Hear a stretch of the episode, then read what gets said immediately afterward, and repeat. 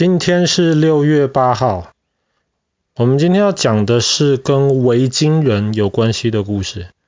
维京人 （Vikings），你想到维京人的时候，你会想到什么？他们的东北。呵呵呵，没错，想，没错，想到他们的那种长船，那种龙船。或许你也会想到维京人好像带那一种。头上有角的那种头盔，然后很凶很凶，可能拿着大斧头，然后每一个人都很强壮这样子。这个是我们大家对维京人的印象。其实，在以前，大概在第七、第八世纪的时候，维京人大多数都是住在今天的丹麦或是挪威的那个地方。然后，维京人有一个传统。就是家里的东西只能够留给长子，其实跟中国人有一点像。然后，所以后来，如果你不是长子，你是第二个、第三个孩子的话呢，那么你就不，你就没有办法从家里拿到任何的土地或是任何的其他东西。所以他们就没有办法，他们得到外面去找属于他们的土地。所以我们现在常常觉得维京人是海盗，但是其实维京人。真正他们自己其实是农夫，只是因为除了长子以外，其他的孩子拿不到土地，所以他们只能去外面找土地。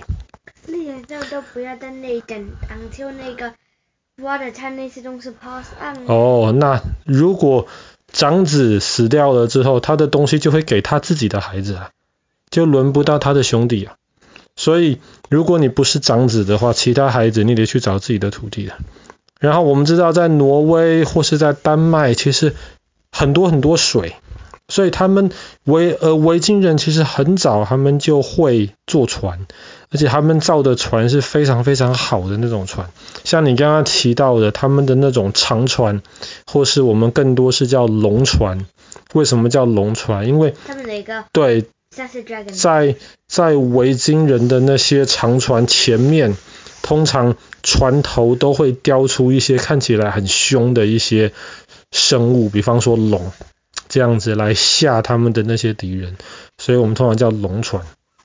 那维京人的这些龙船其实很细很长，然后船底是尖尖的，然后他们用很多人，每个人用桨去划，所以即便在海里面，那个速度也可以非常非常的快。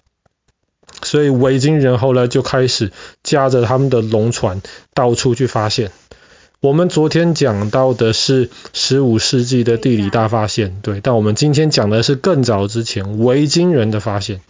所以维京人那个时候往东边就发现了今天的俄罗斯 （Russia），但是影响最大的是他往西边发现了英国。其实维京人跟英国。还有跟法国有非常非常深的关系。其实这故事一开始是发生在西元七百八十九年，在那个时候有一群维京人，他们就驾着他们的龙船，然后就到了英国来。他们发现英国这个土地，他们刚上岸，什么都还不知道。但是那个时候正好碰到英国，在那个时候的英国分成很多小很多小国家，跟中国的战国时代有一点像。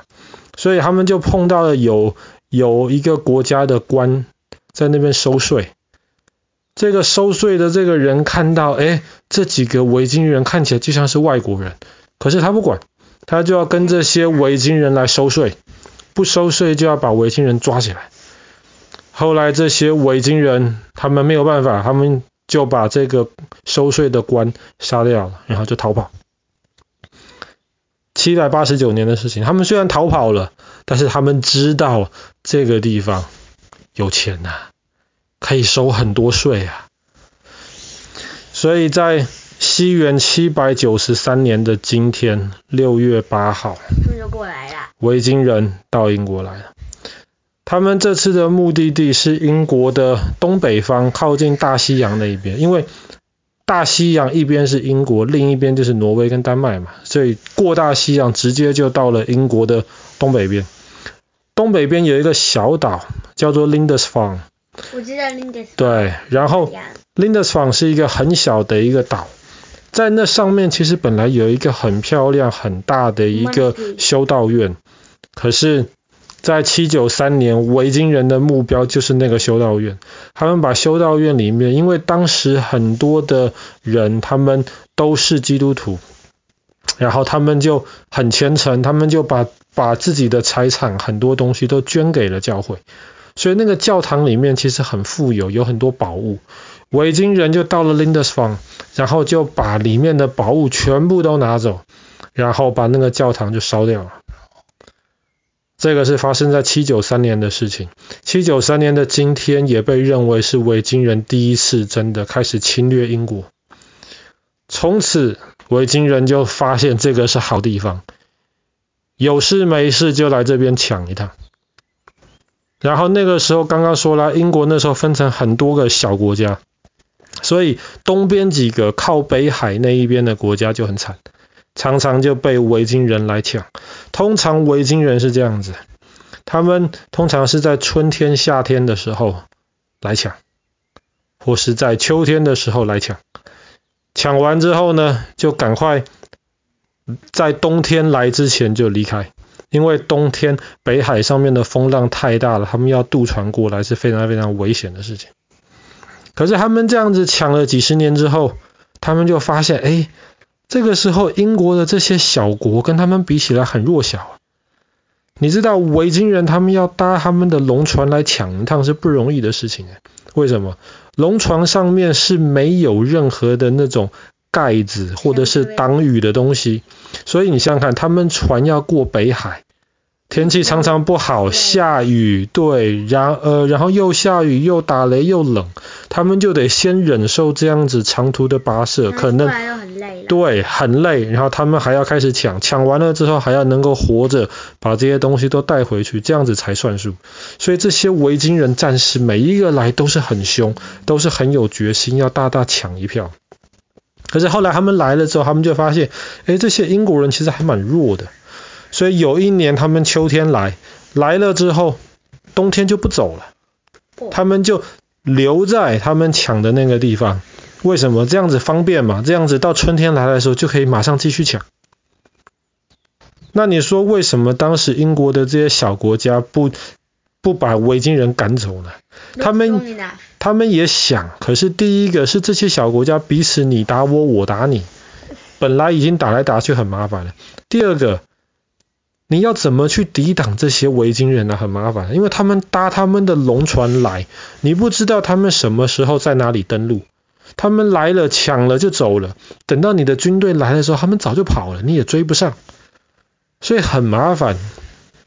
这些英国的小国家就只能慢慢、慢慢、慢慢被维京人抢，这样子靠北海的那几个小国家就越来越弱小。另一边靠西边的这些小国家离维京人远一点，所以情况还好一点。可是后来当维京人住下来以后，维京人就开始把那些靠北海的弱小的小国家一个一个都征服。当然，西边那几个小国家也开始你打我，我打你，最后一些小小国家合在一起就变成一个国家了。所以那个时候，英国其实可以分成两半。东边就是维京人控制的，西边就是盎格鲁撒克逊人控制的。当然，维京人跟盎格鲁撒克逊人后来也你打我，我打你，打了好多场仗。可是为什么说维京人其实影响了英国跟法国的历史呢？一方面影响了英国历史，不然盎格鲁撒克逊人其实可能早就统一征服全英国了。为什么影响法国的历史呢？因为后来有一群维京人，他们往南走到了法国的诺曼底，他们后来就住在了诺曼底，就是前几天我们讲诺曼底登陆的那个诺曼底，他们后来就住在了诺曼底，然后结果当时的法国国王为了安抚这些人，就说不如我封你做个大官吧，做个 Duke，做公爵，从此你就留在诺曼底，你就不要抢我们了，你就做你的公爵吧，没错。那我们知道后来发生的事情，一零六六年的时候，这个诺曼底公爵就过了英格兰海峡，征服了英国。一直到现在，英国的王室，英国女王他们其实都是这个诺曼底公爵的后代。所以说，这个就是影响了英国跟法国的历史。我们昨天讲到大航海时代，其实其呃其实哈，虽然说到十五世纪的时候，葡萄牙人、西班牙人他们才发现了大西洋另一边的新大陆，可是，在他们之前好几百年，其实我们知道维京人已经发现了格陵兰，发现了 Greenland 和格陵兰。对。可是为什么维京人没有住在那边？太冷。对维京人而言，那个地方都太冷。当然，他们在发现格陵兰的途中，他们也发现了冰岛。没错。所以其实现在在冰岛，很多人还都是这些维京人的后代。那有考古学家认为，这些维京人在发现格陵兰之后，他们其实已经顺便的发现了北美洲的新大陆。可能他们已经发现了。但可能是因为那个时候北美新大陆上面很多当当地的原住民印第安人也很凶猛，对，所以他们可能又把维京人赶走了。然后这些事情欧洲人其实都不知道，所以十五世纪的时候大家才认为说好像是欧洲人第一次发现新大陆这样，其实不一定是。好啦，那我们今天故事就讲到这边了。西元七百九十三年的今天。六月八号，维京人正式的侵略英国。